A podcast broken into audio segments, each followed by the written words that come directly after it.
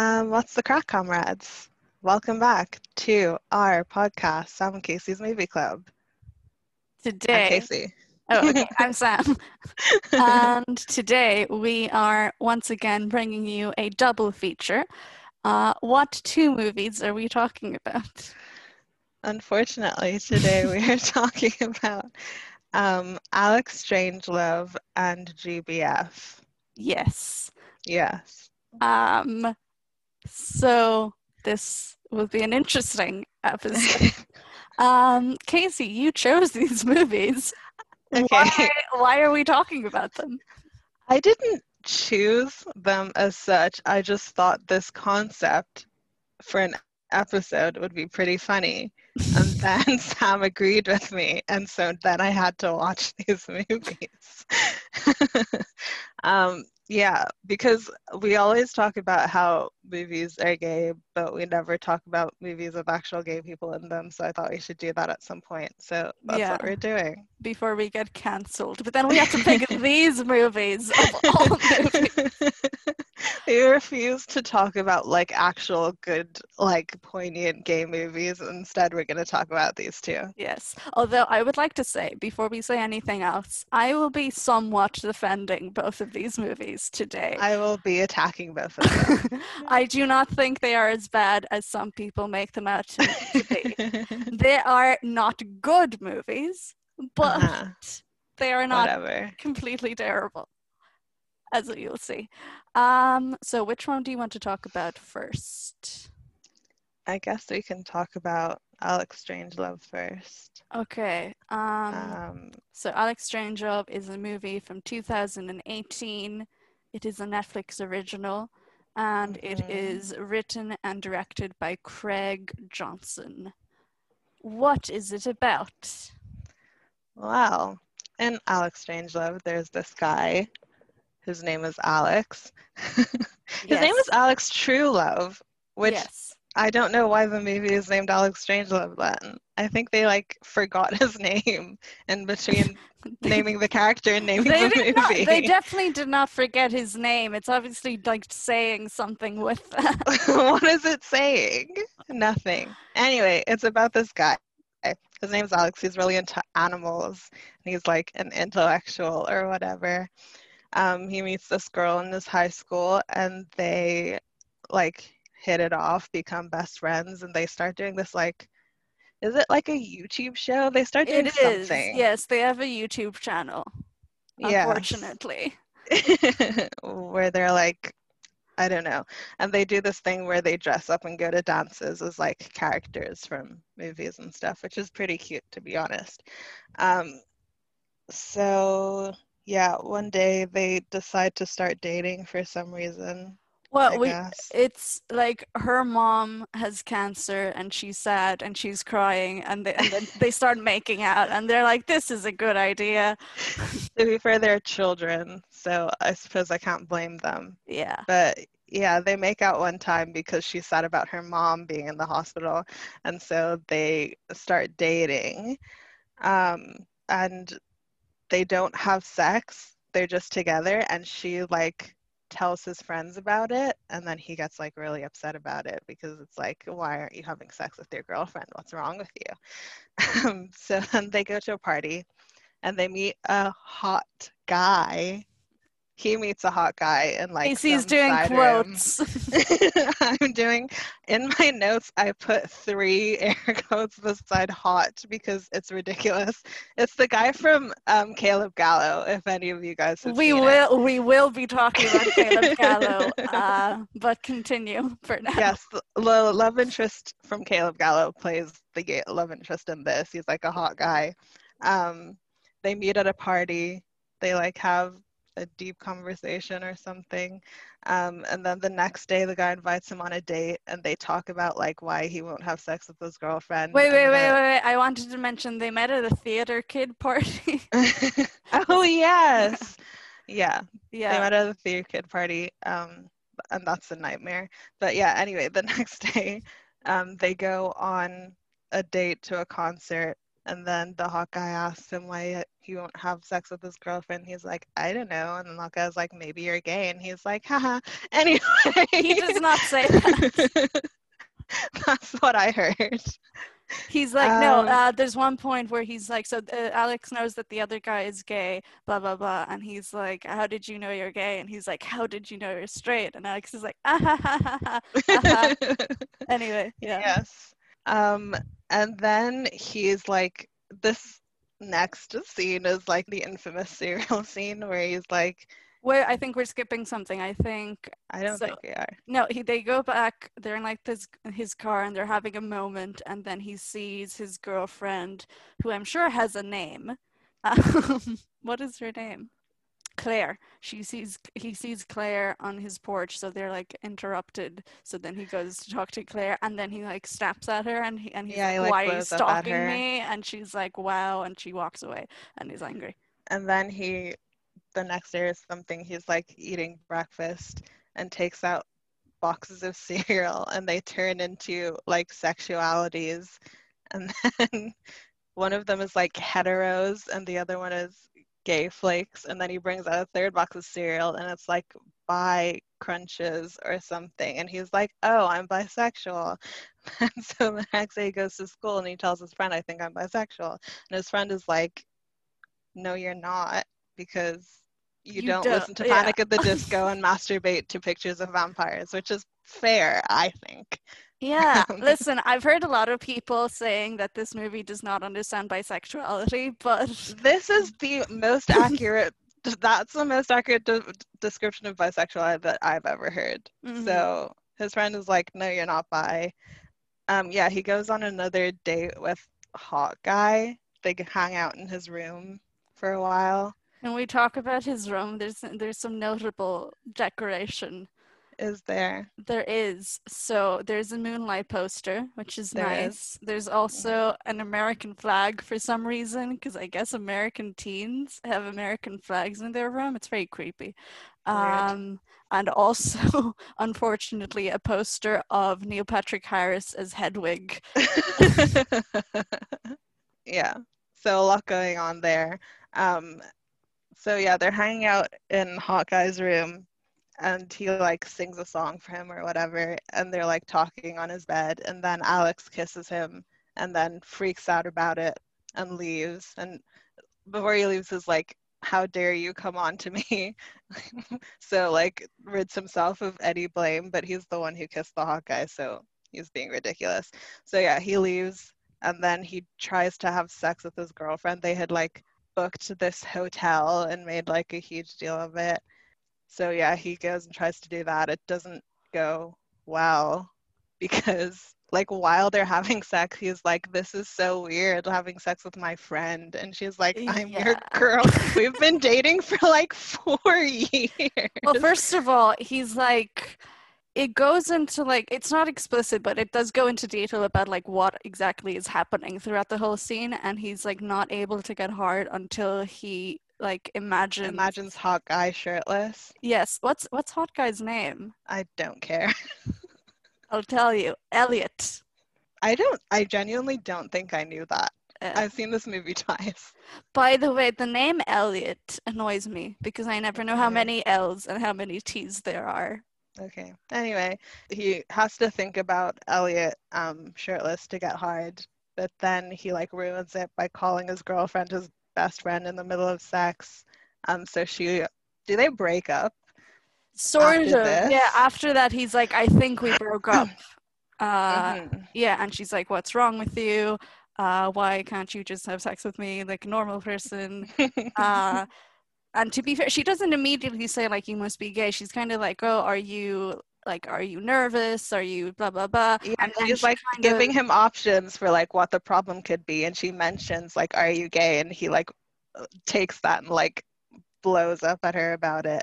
Yeah, and she doesn't even say it like she's clearly not saying it seriously either. Yeah. So they break up. Um, he spirals. He goes to another party and tries to have sex with some other girl, and it also goes badly Yes. because he he like can't get hard again. I think. Yeah, he can. Yeah, uh, and then also Claire is stalking him uh, to see what's like. not oh, stalking him. because okay, so uh, when they were trying to have sex, he he also after he blows up, he's like, maybe I like someone else. Oh, Uh, Then yes. she's like, who does he like? So she starts following him, uh, and then she like walks into the room while he's trying and failing to have sex with this other girl, and then she's like, what the fuck is going on? And Mhm. then the other girl, fight. yeah, the other girl had a boyfriend, and he's like, what are you doing with my girlfriend? And he's like, not much actually.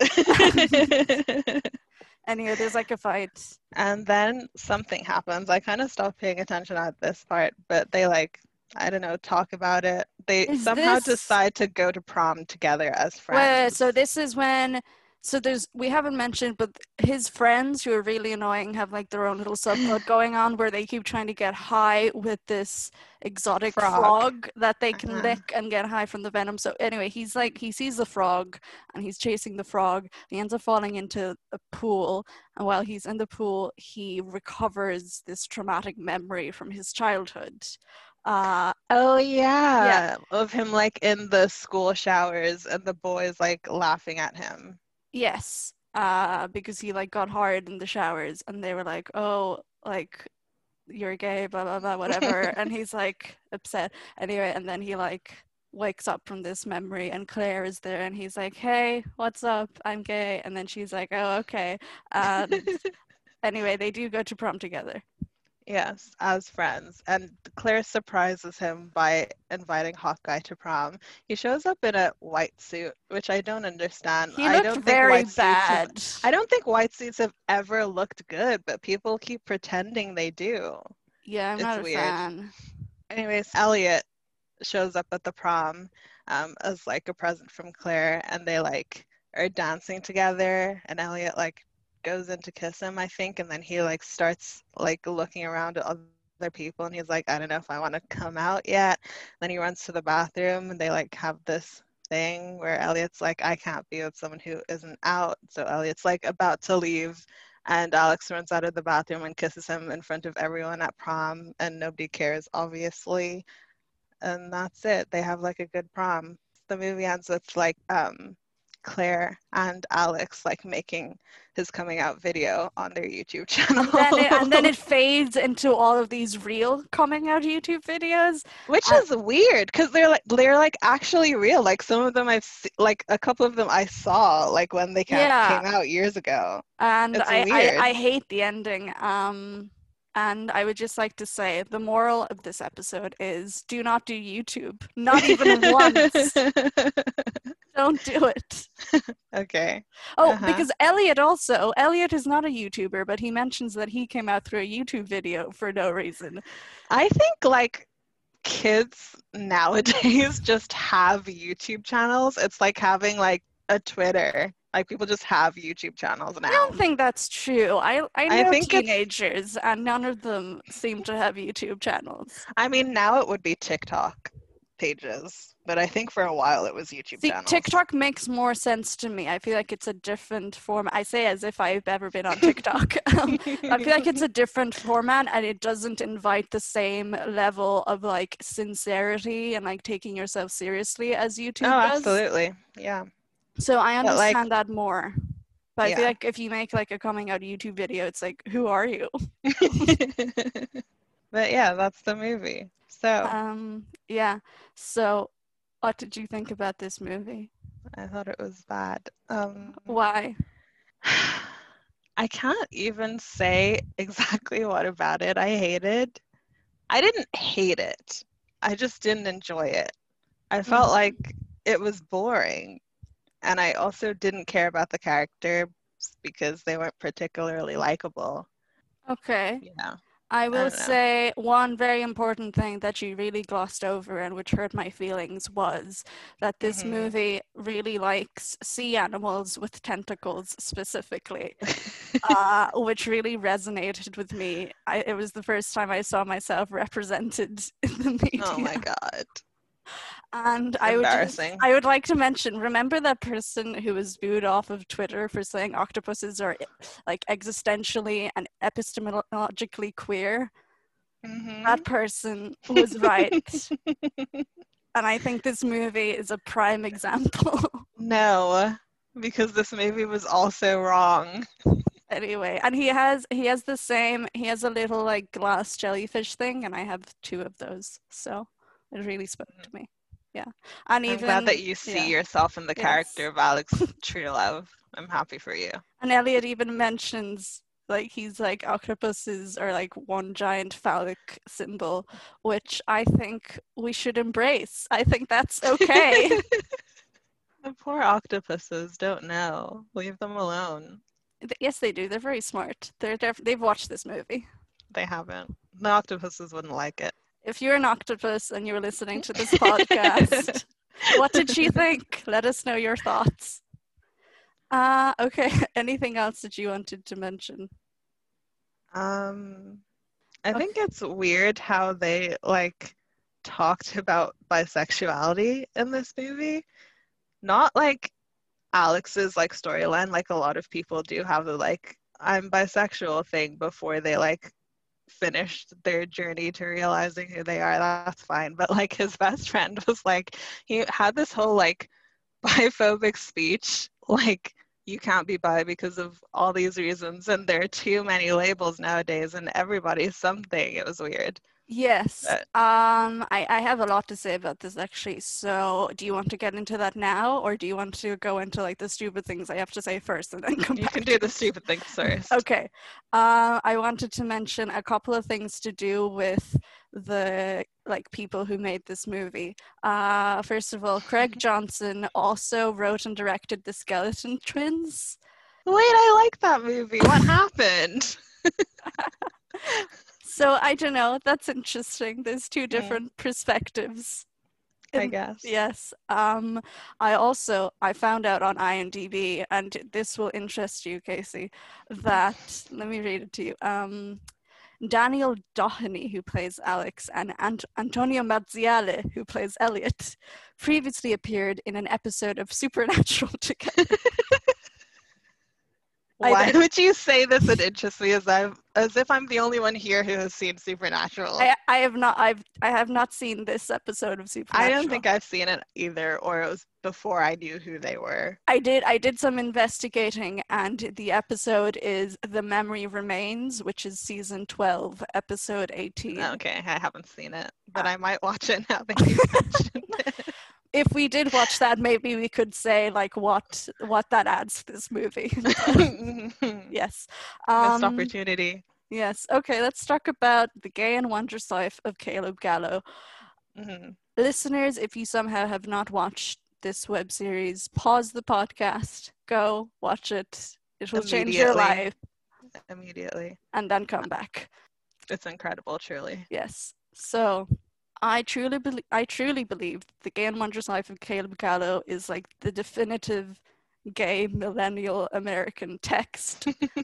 I believe it will be studied by scholars in decades and centuries to come to mm. understand society.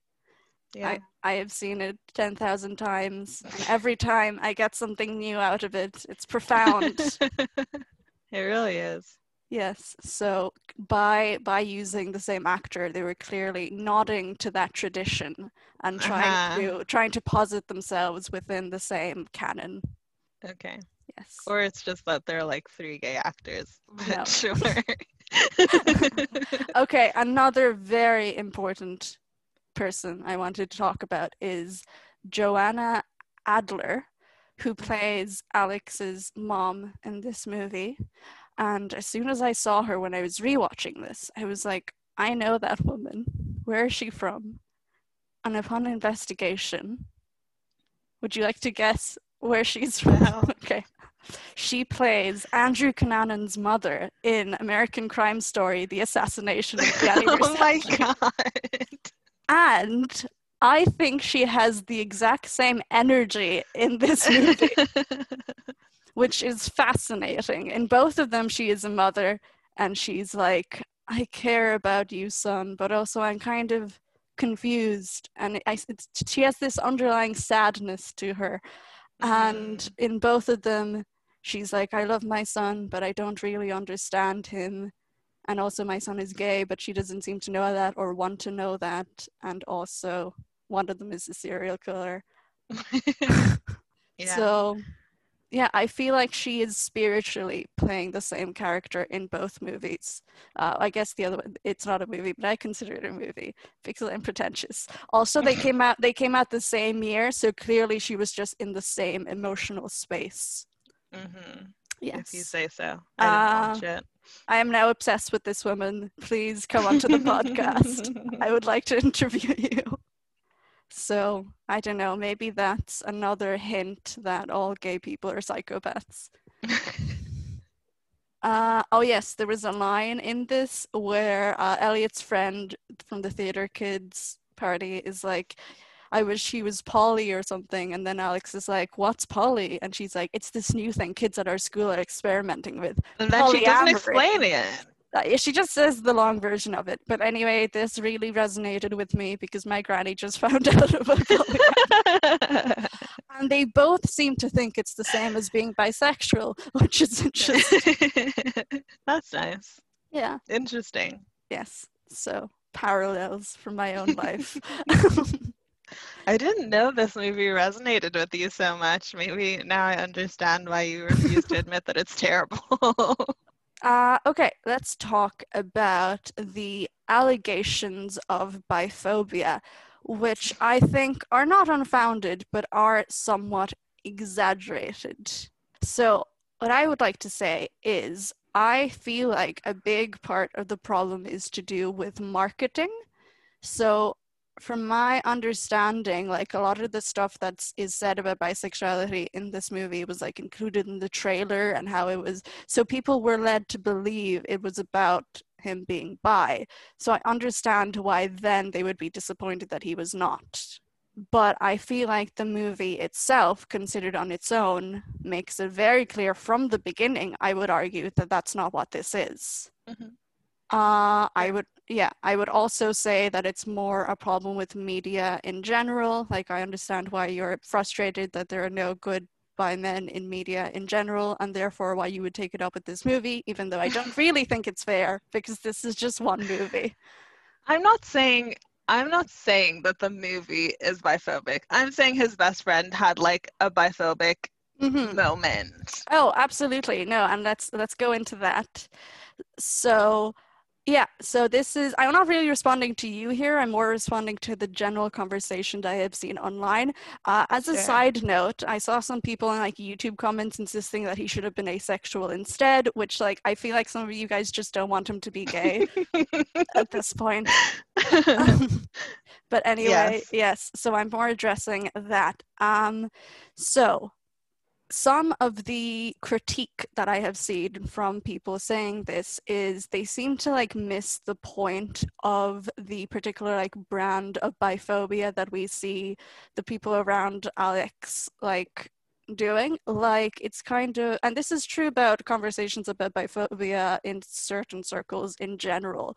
Like the part where he's telling alex that he can't be bi he's very much not telling him like you're not bi you're just gay he's telling him to be straight like he's Mhm. biphobia and homophobia are good friends like it's not it's Yeah. not just bi erasure that is going on here and it's a bit silly to pretend that that's all it is Mhm.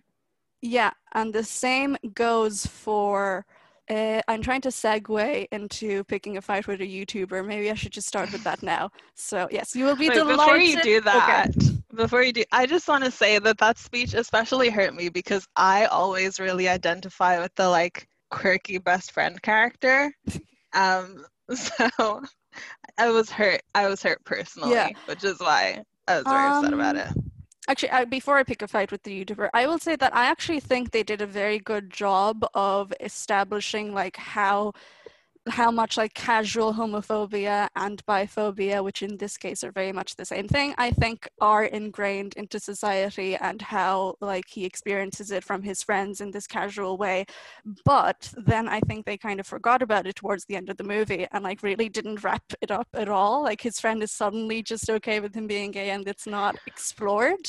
But I think that is realistic in some way because I think a lot of people who like don't consider themselves homophobic and like would be fine with like being friends with gay people still do like hold they're still fine with Hmm. casual homophobia Oh, definitely. But I just feel like there should be a scene where that is like established. discussed Yeah, yeah discussed something. So a bit clumsy in that way. But in general, I think it does a very good job of it and like showing how even though we live in this progressive society supposedly according to claire whose cousin who is just 12 came out how there is very much this pressure all around him that is con- encouraging him to be straight anyway let's Mhm. move on to me picking a fight with a youtuber which will address some more of these things um there's also some casual goth phobia in it yes but- thank you for addressing the important issues Um, okay, so this movie is by some person. Uh, the channel's name is Bisexual Real Talk. So, in this review, this person said some things that I found quite troubling. So, first of all, he believes that the movie wants us, like, leads us to believe that Alex is really attracted to Claire because of the scene where there's like heart emojis all, all around his face when he meets him. And he also, following this, says, like, how do you know if you're bisexual? If you get a dopamine rush from being around people of different genders, you are bisexual. I feel like this guy doesn't like know what friends are, doesn't know like that you can like have pleasant feelings about people for reasons that are not being attracted to them. But anyway, what what do you think? Do you think it does lead us to believe that he's attracted to Claire? No, I think it very explicitly states that he's not attracted to Claire, and they keep talking about how they're not having sex. Yeah. Uh, and I think the like the the heart emoji scene makes perfect sense. Like he is feeling some strong emotions for her. He is like, this is a cool girl that I want to be around. And in that moment, he probably does confuse that for attraction. This is a pretty common experience. Uh, another fascinating claim he makes is that Alex at one point wears a shirt with blue and pink stripes, which means that he is bi.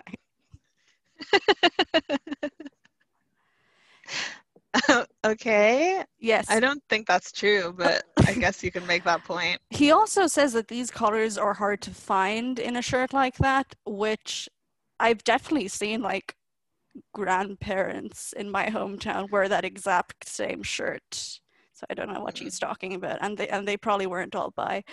Um, Probably. Okay, now let's go into what he says about the scene where Alex's trauma is unveiled. Uh, first of all, he complains that important stuff about the character is withheld until late into the movie, which makes me believe he has never seen movies before, because this is a pretty normal thing Yeah. that happens. Yeah. You get to know the people gradually, and this is like specifically, this is something that he himself has withheld and is now like remembering. It's res- resurfacing. It makes Mhm. sense. Please watch more movies. Um, also, his reading of this scene is that the movie is saying he had an erection in the shower, therefore he must be gay, which I feel like is purposefully misreading the scene. Like that is definitely Yeah. the way that is definitely the way the guys around him reacted because they are homophobic, not because they're Yeah. like they hate bi people specifically and want them to be gay um but the the the scene is clearly about like all the things that have forced him to repress his attraction to men Mhm. not about how he is gay because he's attracted to men we already know he's attracted to men by this point in the movie so yeah. whatever. Um, anyway, he then says that this movie argues that being gay is attracted is being attracted to multiple genders, which again, the movie is very much about how he's not attracted to women. I don't know what movie you watched, dude. Dear YouTubers, please watch more movies. I have never, like, YouTubers for some reason are terrible at understanding what movies are and how they work and knowing anything about them. Yes. Uh, anyway, and then finally, and this is my favorite part of this video. So this this movie was written by a gay man who has said that it is like semi-autobiographical in, in real life in his life, it didn't happen so quickly, but he did for a while identify as bisexual and then figure out he was gay. Same thing happened to me and a lot of people. Anyway, this guy, this YouTuber, claims that this gay man is actually bi and confused, which I found somewhat iro- ironic, to be honest. Uh huh. Okay. So, I've never heard that before. I've Yeah. never heard the like you think you're gay but you're confused. You're actually bi. That's I mean, it's a hot take. I'll give you that. So if you had a girlfriend as a teenager, or if like potentially if you have female friends if You- you've ever seen a woman, and felt some you're sort of yeah, if you have felt some sort of happiness around a woman, bisexuality. There you go. We've learned something today. Um, I wanted to mention so a recurring theme in this will be the relationship between gay men and straight women. Um, and I have here a quote from someone called David Opie, who wrote uh, like a review for Into More, where uh, it says, Too often, the girls who young gay men initially strike up friendship with are subsequently discarded, or at the very, or at the very least, find their role diminished if they even appear on screen. Uh, how do you think this movie handled Claire? Do you think she was fleshed out well and shown in like a sympathetic way? um, she was until we found out that Alex was gay, and then she was turned into this like nurturing, like motherly role. Mm-hmm.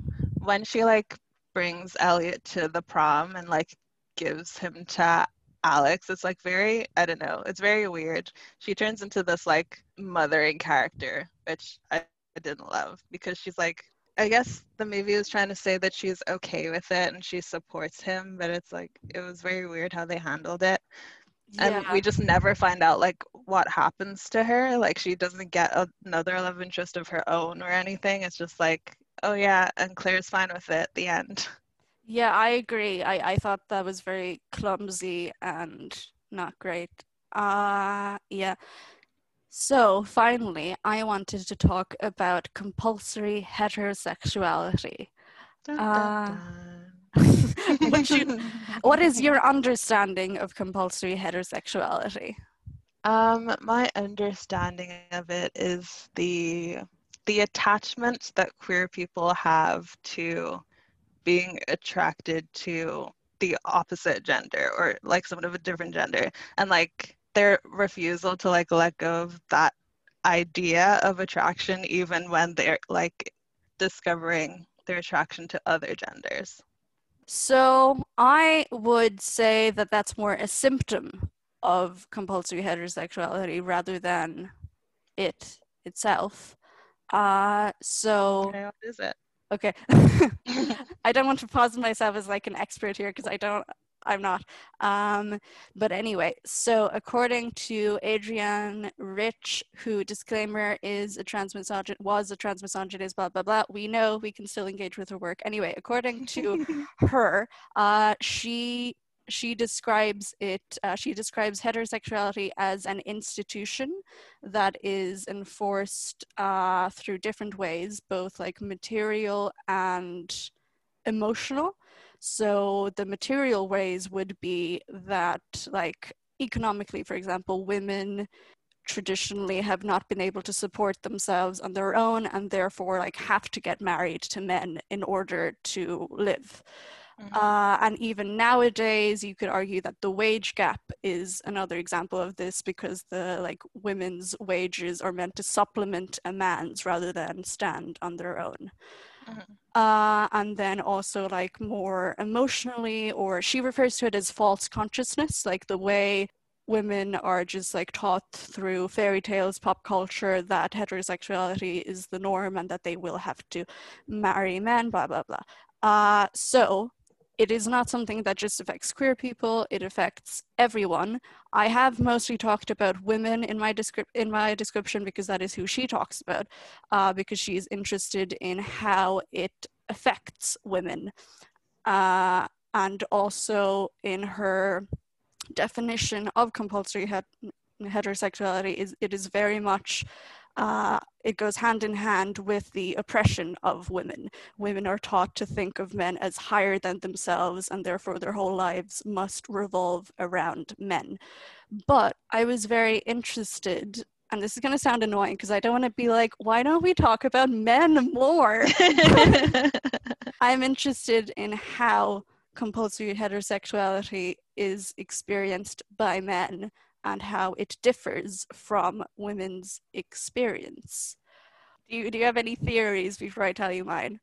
Um, no, I okay. don't think about men that often. That's valid. Uh, I unfortunately like have to. so, my gut instinct is uh, based on what she talks about how women are very much taught to think of men as higher than them this obviously is not present in the same way for men like they are or we are i guess but then uh, i feel like i'm very much talking about cis people here because then if we talk about trans people it gets more complicated anyway mm-hmm. there is uh, there is an assumption that men will go on to marry women but there's no like your life will revolve around women. You must put women before you all the time. It's not the same experience at all. I think I've talked about it recently. I think it's more of a like a status symbol for men rather than a mm-hmm. like thing to aspire to. I think like having a wife and having a family is like a sign to other cis men that you are successful in being a man and you're like mm-hmm. successful at life and stuff. Yeah, definitely like an accessory. Yeah.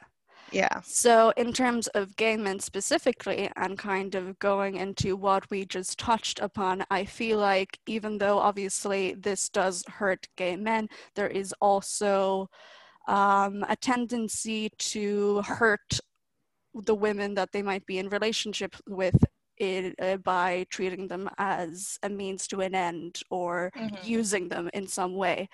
Um, so I think Alex Strangelove is an example of this because we see a gay man navigating compulsory heterosexuality, and one of the things he is pressured to do is like sleep with women to show off to men that he is sleeping with women, like use mm-hmm. women in this way and not think about their emotions.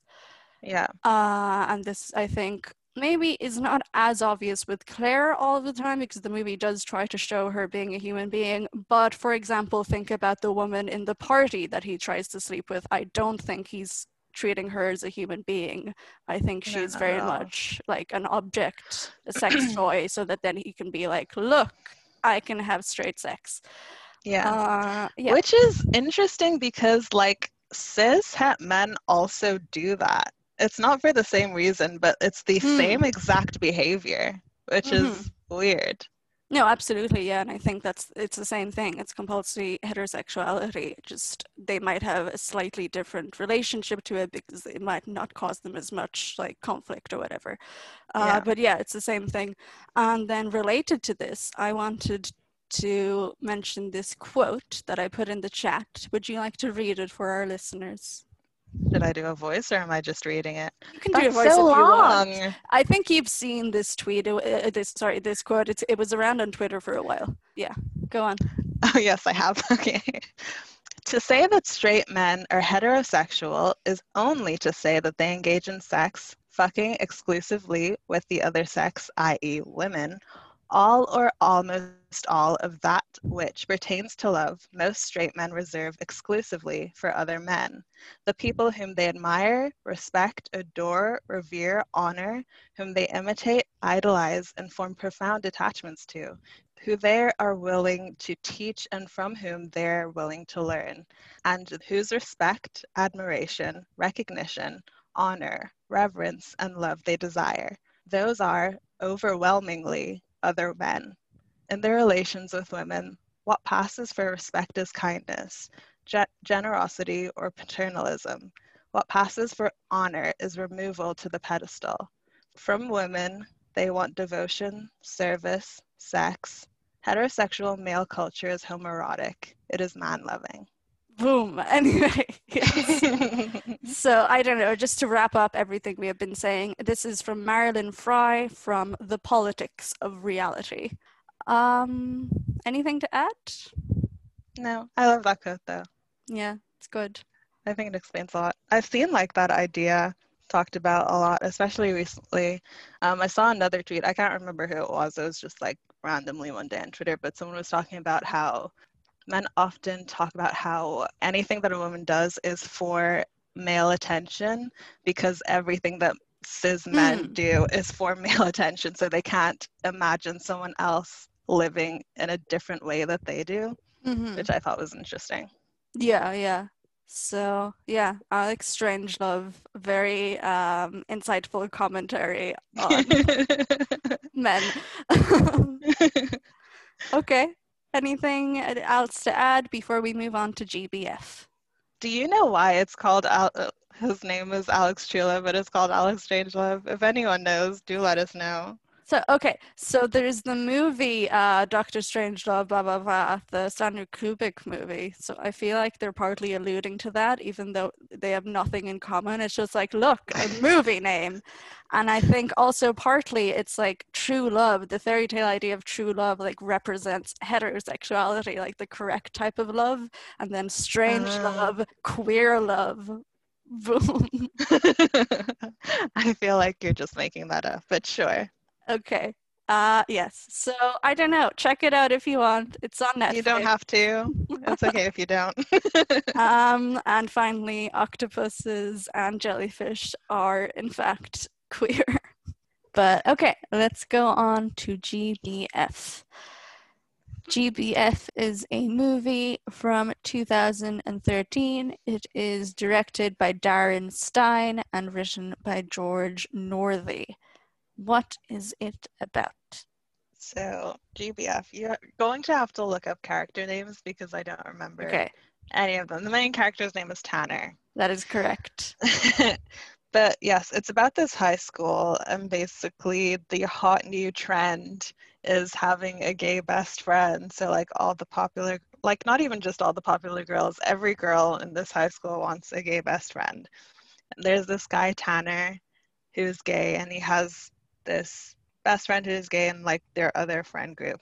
And so Uh, his Sorry, just to interrupt you. His friend's name is Brent Van Camp, wow, which is amazing. subtle. So, yes, his friend, best friend Brent, and then their like group of friends. Him and Brent are both gay. Brent is, as you can tell by his name, very um, fabulous. I would say, and so he like wants to come out and wants to be like part of the popular crowd by being these like girls, you know, gay Mhm. GBF basically. Should Um, you i- introduce who the main popular girls are? Okay, what are their names? Okay, so um, the one who is Allison from Pretty Little Liars is Fawcett. Fawcett, yeah. Yes. The the Mormon is Shley, hmm and then the theater kid is Caprice. So they're like the three most popular high school girls. They all have their own their own little cliques. Um, they're all like constantly in competition with each other. It's very weird. Unclear why theater kids are popular in this universe. it doesn't make any sense. Also, why Mormons would be popular. No, that doesn't make sense to me. um, yeah, Brent wants to come out. Tanner doesn't. But Brent convinces Tanner to download like the movie equivalent of Grindr on to his like new phone. Um, so they do that, and then the next day, um, one of their friends hears the other girls in the girls' bathroom talking about how So yeah, these are we have to introduce the new. The, okay, so there's also a gay straight alliance in this school, um, featuring no gay people. There's one guy with lesbian moms, and there's Natasha Lyonne, and Mhm. there are a bunch of girls who are obsessed with gay men. yeah. Anyway, so some of these girls are. Natasha, like, Le- Natasha Lyonne plays this like very sweet teacher who's like I, I'm obsessed with her. I want to be her gay best friend. Natasha Lyonne. Call me. Yes. Let's hang out. anyway, uh, yes. So one of one of the girls is like, we need to we need to find a gay person and trap them so we can keep Hmm. so we can continue our club. Yeah, so they like download Grindr and like make accounts to catfish people. And yeah, so anyway, the girl who's in the bathroom hearing all this, Tan- Tanner's friend, Oh, like uh, tries to call him. I What's don't her know. name? their- What's her name? Da, da, da. Sophie. So Sophie is in the bathroom. She hears about these other girls' plan to track down gay teenagers at school, and so she tries to call Tanner to, Tanner to warn him. Um, but what, as his phone is ringing from her call, he's in class and his phone gets taken off him by the teacher, and so the girls um, track the phone to the teacher's desk. And at first, they suspect the teacher, which is very funny. Um, but they f- like they find out that like Tanner admits that it's his phone, and so they have found the like gay hidden gay in their high school, um, and so the three popular girls decide to take Tanner under their wing. Oh, before this, Tanner and Brett like Brent like have a huge fight because Brent is the one who wanted to come out, but then Tanner was like outed and so he's upset that Brent didn't like come out with him because Brent Mhm. was like, it would be like I'm copying you, which is a stupid excuse, but sure. Um, and then Tanner like outs him to his mom, which sucks, but he is a child and he was upset. But Yes, and also I guess for context, we've met we've met Brent's mom before, and like Tanner's point is that oh she already knew, which she obviously did, but yeah. Anyway, and she's like, we'll talk about her more in a second, but she's very enthusiastic. enthusiastic and supportive. She's nice. Um, so yes, Brent and Tanner have this big fight, and so Tanner is like taken under the wing of the three popular girls. They do a makeover montage, which I love. I think they should bring makeover montages back to movies because they're the best part of any movie. So yeah, they like make him part of their little clique. And then it's very like Mean Girls. It's like he's being corrupted by the popularity, and his loser Yeah. friends are like, "How he could you?" ditches his loser friends because he's popular now and he like starts dressing like them and stuff um there's also Um, a prom in this one Yeah, yeah. So there's a prom, and the thing about the three girls is that they are, they each want to be prom queen, and Mhm. Tanner's now like predicted to be the prom king for this year, so his endorsement will decide who the prom queen is. So they're all fighting for his attention. Uh, then Luna Lovegood is in this. Um, what's she plays a homophobe Yes, um, Mackenzie, uh, who is not a Mormon. I realized on a, on a rewatch. She's, Yeah, she's another. Christian. She's another type of Christian, and she doesn't like Mormons either because pol- polygamy. Uh, but anyway, uh, so oh yeah that's what that line was about yeah, yeah. okay so it. then, so then she's like, "This is disgusting, and I won't allow it." And so then, okay, so the theater kid Capri- Caprice is like, um, "There's this quote unquote hot British guy that I want to set you up with, and you can go to prom with him." And then he goes to try to buy a prom ticket, and then Luna Lovegood is like, "No, I can't allow." no gays allowed at this prom Yeah, and then he's like, and then they start a counter prom with uh Fawcett, blah blah blah. Anyway, somehow yeah like an alt prom yeah, so then it turns into like a war between the Christian prom and the gay prom, and Brent somehow because he's angry at Tanner and becomes involved with the Christian prom. And yeah he like yeah. joins forces with caprice who for some reason is involved in the christian prom which i don't know i don't remember how that happened yeah, do they explain that? What is I think her- she was just upset with Fawcett, so she was like, "Oh, I'll, I'll, um, go for the prom that Fawcett isn't running." Could be, And yeah, that's yeah. how. Anyway, and they're so it's them, it's the the other Christian girl, and it's the the two Mormons. We haven't mentioned the Mormon boyfriend. Uh-huh. because I don't want to. I hate him.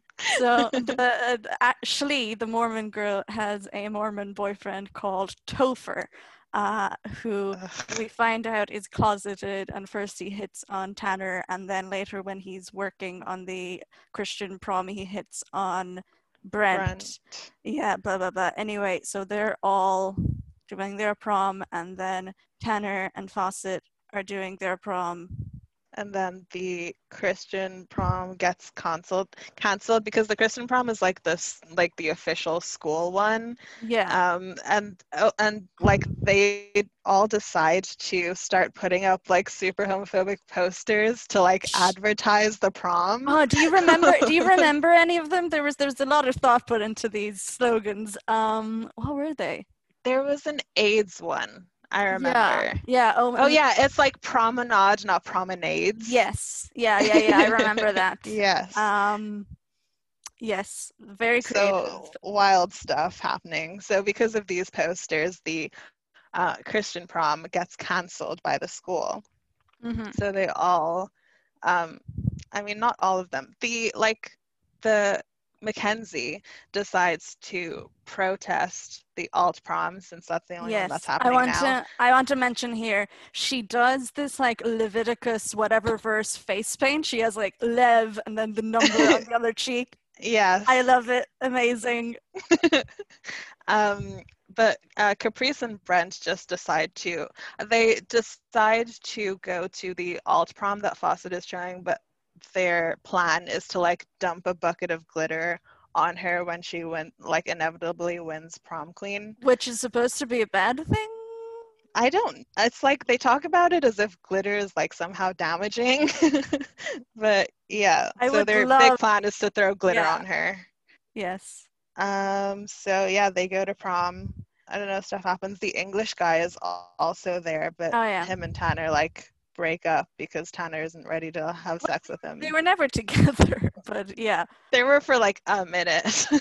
Anyway, so then he's like, "Listen, I'm not, I'm not interested, and I'm gonna go." And then he, so the, all the Christians gradually abandon the picket line except for Mackenzie, so they all like join the normal. yeah, the first one to leave is Topher because he wants to go have sex with the British guy. Yes, and then he does, and then it is implied that the British guy is so hot that he's gonna come out now. Which he isn't. He really yeah. is not. He's not. Um, yeah, Tanner and Fawcett win uh, prom king and queen at Mhm. this alternate prom, and Tanner does this speech about what he's learned and his feelings, and he talks about how he's a person and he wants he wants to be a friend and get married instead of being a gay best friend and getting gay married. And he's like, maybe you guys should treat me like a person instead of an accessory or something. Um, and then Um, and this is also all an homage to Brent because Brent is obsessed with Lindsay Lohan and he specifically requests like if you win can you go all Lindsay Lohan and make a speech about what you learned so then Brent is like Mhm. ah I don't want to throw glitter on him but then he accidentally does Mhm. Yeah, him and Caprice are about to hug, and she like lets go of the string that is holding the bucket of glitter, and then it like starts falling, and Brent bravely pushes Tanner and Fawcett out of the way, and the bucket of glitter falls on him instead, and then he comes out. I guess they don't show it, but It's we're told that he just comes out. um, Um, yes. oh we totally skipped over the thing between Brent and Tanner so uh, yeah, one time Tanner was coming back from a party and he was drunk, and Brent was outside of his house. because This wait wait wait wait wait wait oh is- yeah. Yes. So while they are apart, and uh, after Brent has been outed to his mom, his mom decides to have a movie marathon, and Mhm. they watch Brokeback Mountain together. Uh, and she's very, she's very happy for Jake Gyllenhaal and Heath Ledger. Uh, Mhm. and so then Brent is like, I can't do this anymore. So he leaves and he gets drunk, and then they run into each other. Does he actually get drunk? I thought he was lying the whole time. Oh, well, that didn't occur to me. That's very weird, but I guess he could be lying. I don't think he was drinking Why not? because he. No, he for sure was lying about being drunk. Okay, if you say so. Or maybe he's just a bad actor. They all kind of are. Anyway. so yeah, Tanner comes home from this party and Brent is sitting out on the curb outside his house and they like kiss for some reason because they're both like kind of sad, but they want to like be friends again or something. And then at the prom, they decide that they would actually be better as friends and they shouldn't be boyfriends. Mm-hmm. And that's it. Yes. Oh, and then at some point, Brent comes out to his parents, well, his dad and his stepmom, who are Republicans, and he also mentions that Abraham Lincoln was gay and a Republican. um, anyway, and then this also has a biphobic moment, which I think is probably worse than Alex Strangelove. I don't know, uh, because it's just very unnecessary. What happened? I do you not remember? remember? Uh, they were like, I probably do yeah, uh, his dad was like, "Oh, we know you're gay." It's like very obvious, and he's like, "Oh, actually, I could be bi," and he was like, "Bi," as if. Yeah, that is worse, but I also find it funny. So. It, it, it was pretty funny. but I, I feel like objectively it's worse because it serves no purpose. Mm-hmm. Yeah, they were just being mean for no reason. Okay. So. So oh, I also wanted to mention that Natasha Lyonne has a cat named Anderson Cooper. Who is gay? She is a gay cat. I guess the cat is implied to be gay. He's wearing a little tie in the picture that she shows. It's very cute. See, I really think fictional Na- Natasha Lyonne and me could be good friends. Absolutely. Yeah.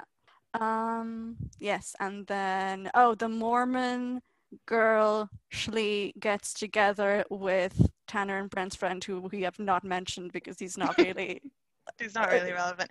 He's only there so people can be racist to him. Basically, like that's his whole yeah. role. And then it ends on another racist joke. It's so it's mad. Yeah. And what else? Oh yeah, so their friend, their friend Sophie is like, smarter than all of them and she writes an analysis about high school kids and identity and whatever and yeah and i don't know that's basically it. Um okay. Thoughts? Um it was really bad. Um the acting was bad. The plot was also bad um, nothing really interesting happened. For some reason, I've seen this movie three times. I don't know why. I've seen it like a lot. Okay. But I don't enjoy it anytime I watch it. So let me tell you about my history with this movie. Okay. I watched this movie as a teenager uh, when I was like, I don't know, 16. It had recently occurred to me that I could look for gay movies and watch them. So I was watching all of them. And mm-hmm. I watched many mediocre and bad movies. Uh, and this one sticks out to me. Why? I guess because I was a teenager and they were teenagers and it was familiar to me. I'd seen teen movies, I'd seen Mean Girls, so it was something I understood. Mm-hmm. And I don't know, I was fascinated by whether or not it was bad. and I it think, was. And I think I also saw part, part of myself in it Okay. As Natasha Lyonne's cat, obviously. anyway, uh, yeah, so that's my history with this movie. So it was quite formative. Um, that's nice for you. Maybe it shouldn't have been, but. I don't think either of these should be formative movies. I don't think they should have an impact on anyone's like journey in any way. Yeah. Okay, to be clear, I did also watch like a lot of good gay movies at the time. uh-huh. yes. Uh okay, so some thoughts. I think it is very interesting that both this and Alex Strangelove feature an attic bed- bedroom with lots of posters on it. What is what does that tell us? like gay people like to live in attics. I don't know. I would like an attic bedroom. This is I think everyone would like an attic bedroom. Yeah. Although I was thinking about this and I was like, you do have lots of poster space and like space to do interesting things with the walls, but then books are kind of awkward. Uh anyway, so uh, oh, and in this one he has a Heathers poster, which I guess is putting them in this like teen movie canon canon and also heathers mm-hmm. is like a satire this is supposedly a satire. Um, is it? Yeah, no, I think it. I think it is. I I do see where they are coming from. I think they are very much satirizing the gay best friend trope. Yeah, yeah, yeah. Um, so, so I've seen people on the internet who appear to be confused by what this means, uh, and are like, satire isn't a, isn't an excuse for being offensive, which is true. But what they don't seem to realize is that this movie can be both satire and offensive. hmm They just did satire badly. Yeah, but also especially especially with regards to like some of the racist jokes that we mentioned, that that's not actually what they're satirizing. So whether or not it's satire is kind of completely irrelevant to Mhm. that. So Yeah. I don't. Those two things can coexist. Okay. Uh. So let's. Do we have any, any anything stupid to say before we go into analysis? No, I don't think so. Mm, Oh, I Mhm. headcanon Fawcett as a lesbian. I think Mhm. she's gay. Um, it just Sure. seems like that would make sense to me. Okay. I want to say that the part where she's like, "I may be a cheerleader, but I'm also a scientist," it's very funny. yeah. Uh, oh yeah, she like she's like into chemistry and she like creates her own like shampoo and conditioner. Yeah. Also, listen, this is this is not an insult to her. Her hair is not bad, but I do feel like they were kind of exaggerating how good her hair was throughout this whole thing. They were like, Yeah. "It's amazing," and it's like it's fine. It's, it's just hair. Yeah.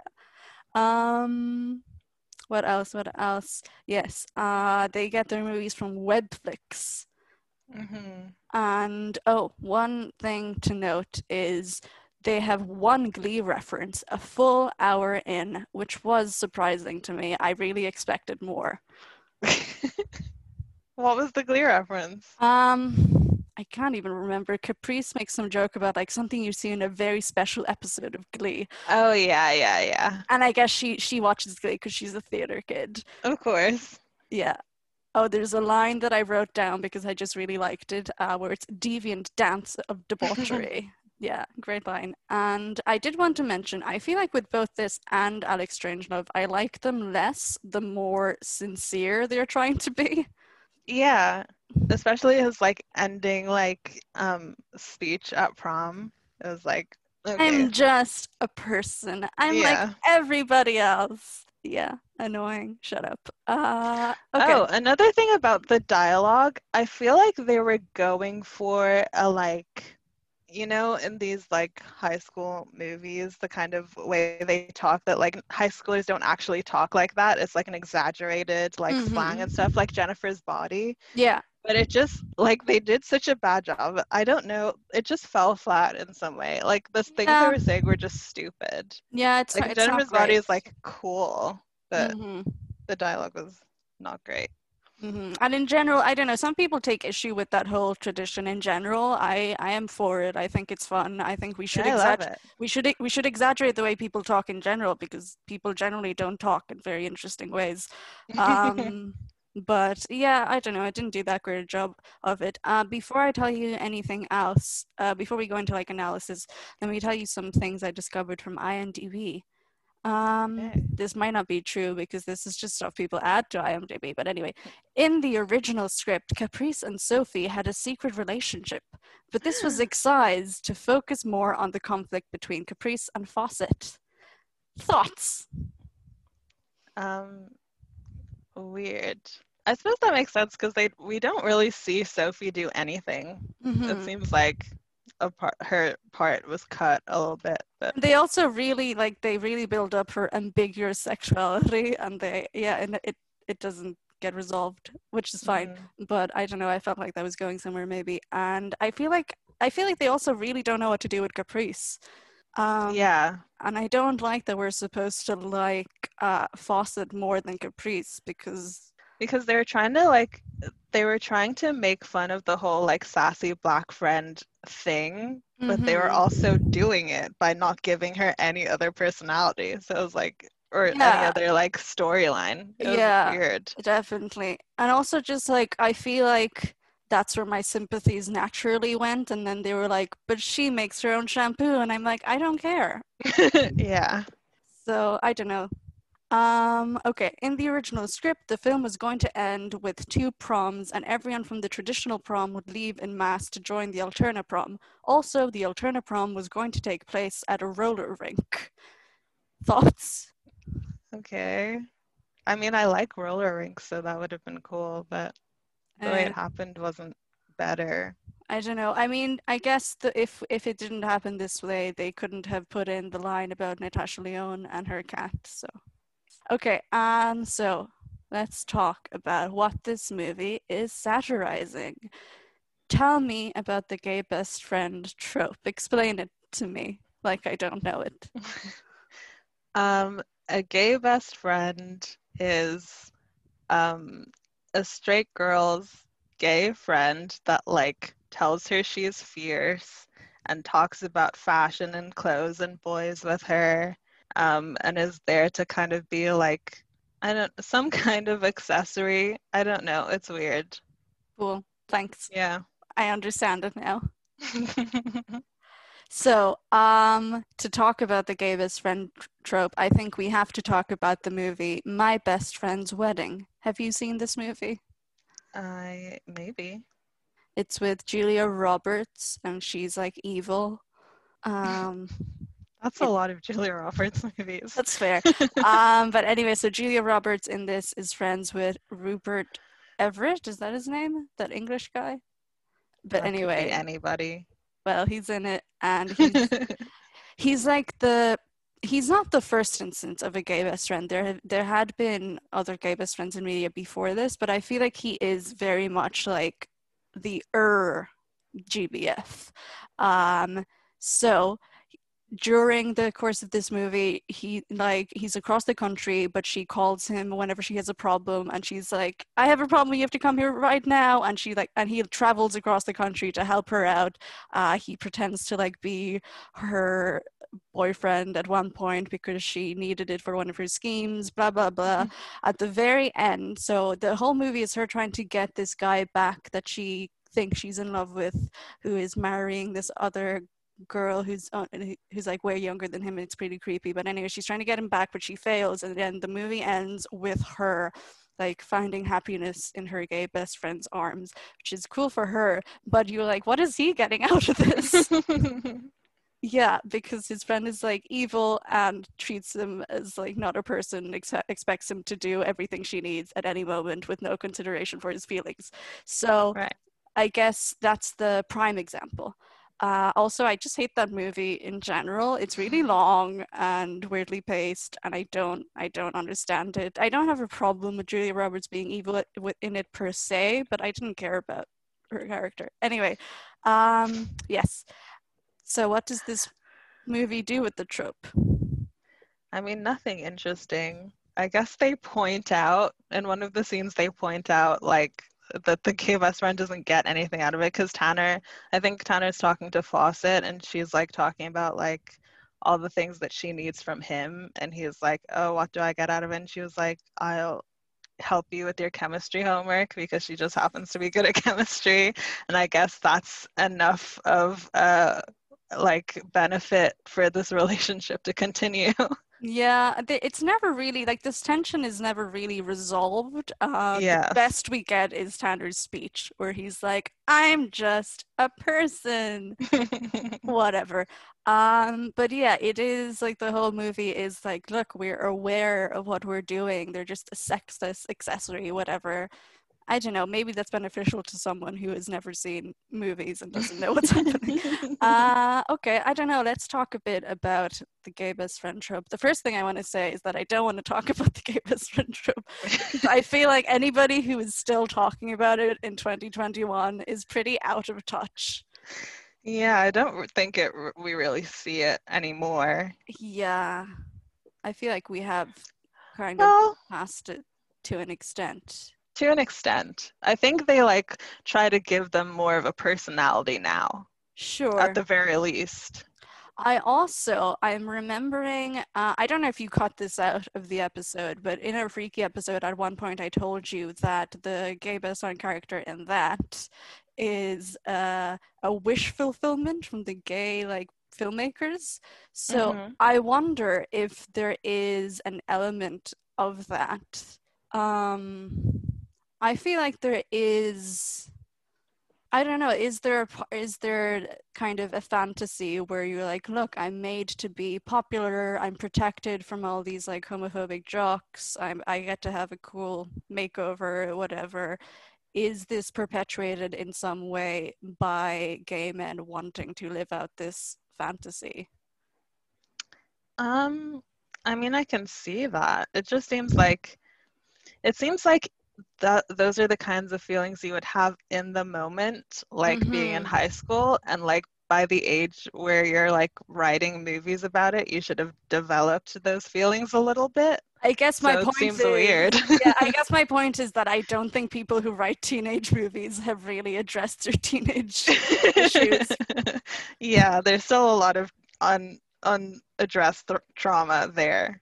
But which- anyway, um, okay, I would like to, as I said when I was talking about Alex Strangelove, I'm very interested in the relationships between gay men and straight women. So I would like to bring some nuance and empathy to this discussion, discussion by thinking about why this trope might appeal to straight women, because I don't think it's just homophobia. I think it is partly homophobia, but not entirely. Um, any any thoughts? Would you like to guess where I'm going with this? I mean, I suppose it's the like having a man in your life that's like your age, that's in your peer group that you feel comfortable with mm-hmm. because they're not like trying to sexualize you or get something from you. I suppose that's like appealing for straight women to just have a Yeah. man that they know that like likes them for some other reason than wanting to have sex with them. Yeah, yeah, definitely. So I feel like I don't know. I feel like some discussions of this trope tend to forget that and tend to not have enough empathy for the women who might feel this way and who might see straight men as a threat. Hmm. Uh, and also, as we mentioned in the Alex Strangelove section, there is also a tradition of gay men sort of treating women as accessories. So I think it's more complicated than we'd like to make it out to be. Mhm.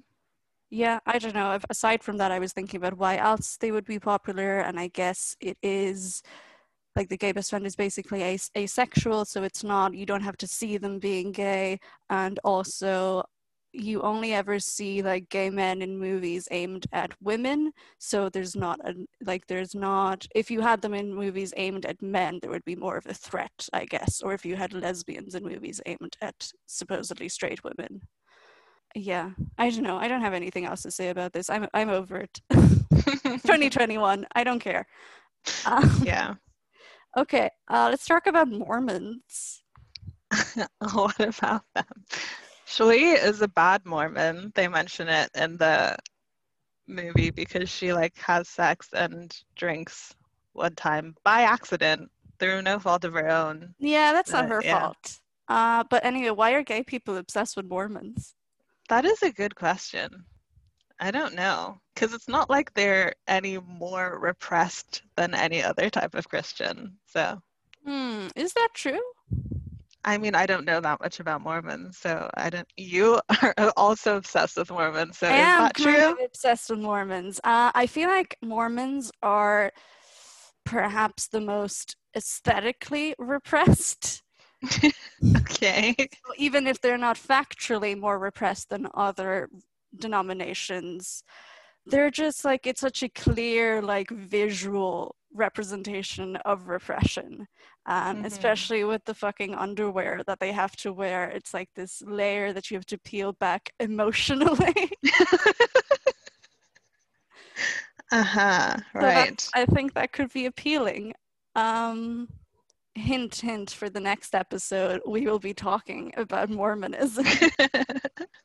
um, I wanted to talk about the main guy, the actor, whose name is Michael J. Willett. What can you tell me about him?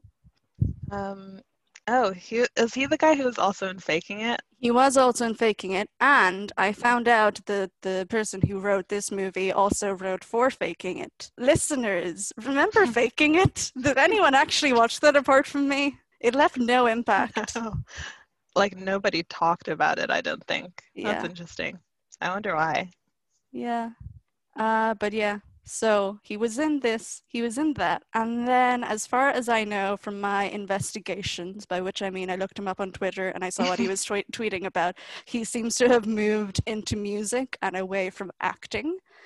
And Mm. while uh, like he's like an individual, and it could be that he just decided that he wants to do that on his own, I also feel like the way he like appeared for a moment and then disappeared says something about the the industry in general. What do you think? I guess, but it's not like the music industry is any better. Well, not even in terms of good or bad. I just feel like that for a moment there was a demand for his particular brand, and now there Yes. is s- less of a demand. I suppose that's true. Yeah. I think related to this, what was the thing with uh, because I noticed in this movie his character at one point at one point wears a bow tie, and I think these two things are related. Yeah, yeah, yeah. What, what was the with bow tie era of being gay. yeah. What was Yeah. that? Whose idea was that? I think people were just trying to figure out what gay people in media look like. And so Yeah. there was this era of, I don't know, bow ties and stuff. Very preppy aesthetically. Yeah. I don't know. So I don't know. I don't have any concluding remarks on this. I just think it's interesting. Uh, what's his name? Uh, Michael. If you have any thoughts, contact us. Uh, okay, and then very importantly, I wanted to mention that the Mormon guy Topher was also in. Do you remember what movie? Is it at chapter two? It is, in fact, it chapter two. We can't talk about it chapter two. Actually, I think I cut it out of the last episode, so we can talk about it chapter yes, we two. can. We are talking about it chapter two in this because I think it's very important. Um, okay. Yes. So in it, it chapter two, he plays Xavier Dolan's boyfriend who gets beat up. And Uh-huh. you know, in a way, is that the same character? Is that his No. I don't know what I'm talking about. I don't like him. I think he's meant to be hot. I Is disagree. he? At le- in in GBF, he definitely is. I think he's just meant to look dumb and like be there. No, I think he's meant to be hot. I don't know. Oh, I guess I guess Tanner implies that he's hot, but Tanner obviously has bad taste because he also thought that British guy was hot. Well, so did everyone. So okay, uh, I don't think I have anything else to say about this movie. Concluding remarks. You don't have to watch it. It really isn't adding anything to your life. I don't know why I've seen it three times. I think I watched it and then I forgot that I watched it. And for some reason, I thought I hadn't seen it, so I watched it again, and then I had to watch it for this. It is So. very it's very of its time. So if you are interested in gay people circa like 2009, which is when Glee premiered, to like 2014, then Uh-huh. you could you could check it out. I think it's it's a prime example of that cultural landscape. But or just watch Glee. or just watch Glee. but yeah, Yeah. its moment is certainly past. hmm Um, finally, I would like to say that the scene where what's his name's mom watches Brokeback Mountain with him is has been imprinted into my mind, hmm and I feel like I've I haven't actually lived that, but I feel like spiritually I have had that experience. Nice. yes. Should, can I talk about my experience with Brokeback Mountain? Sure, go ahead. So I watched Brokeback Mountain for the first time when I was about 12 in school in ethics class, which is where they put kids that like don't didn't do religious class uh, because we were all heathens so they're like we have to teach these kids some morals. So they sh- but they also didn't want to work so they showed us movies about social issues. Uh, so they showed us Brokeback Mountain I guess to teach us not to kill gay people. Um, but my straight classmates who were 12 like I was thought it was hilarious. Hmm so Nice. yes formative in a bad way do not recommend I don't know why you watch so many movies as a child that you should never have watched. Like, it seems like why did that happen to you? That's so weird. I wasn't supervised very well. but like there was you not being supervised, which is some other movies, and then you being forced to watch Brokeback Mountain in an ethics class. Like I don't know Yeah. why. They also, I remember they showed us Thelma and Louise, and then they like remembered there was a rape scene. So the next day we didn't watch it anymore, but we had already seen the rape scene. God. So what's the point of not watching it after that? That's the scene that we're not supposed to see. Amazing. I'm also not sure what we were supposed to learn from Thelma and Louise. Be Yeah. gay, do crimes. Exactly, a good, a good, a, get a good lesson for children. Mm. Yeah. Uh, okay. So, in conclusion, what can we say about both of these movies? I think at this point they're irrelevant to any gay person's life. But if you, I don't know, don't have anything to do one day and feel like being embarrassed, you can watch them. Yes. So, if you like this podcast, you should be very excited for our next episode, which will be something very special that I think you will Mhm. enjoy very much. Um, it will feature Mormons and also some other things. Does it Uh. feature Mormons? Spiritually, okay. ideologically. Yes, Okay. definitely. So, if you like this podcast and are thinking, can I give these people my money? I have good news. You absolutely can. Yes, you can go to patreon.com slash salmoncasey and you can become a patron. You can give us one euro, five euro, or a hundred euros a month. And you can gain access to exclusive content like Q&As or our bi-weekly wrap-up episodes Fortnightly. or uh, deleted scenes from the podcast, etc. Mhm. Uh, you can also tell us what to make episodes about. Um, if you would like to see our show notes or transcripts, blah, blah, blah, you can go to our website, salmoncaseysmovieclub.wordpress.com. If you have any complaints or death threats, you can send those to salmoncaseysmovieclub at gmail.com or to our Twitter and Curious Cat if you want to do it anonymously, Salmon Casey Pod. You can find me on Twitter at Cosmic Jellies. And I'm on Twitter at Casey Nosa. And finally, please rate and review us on iTunes. You don't have to be nice. You can insult us if you want. We would love that actually. We'd prefer it. So, thank you for listening, and until next time, Bye. bye.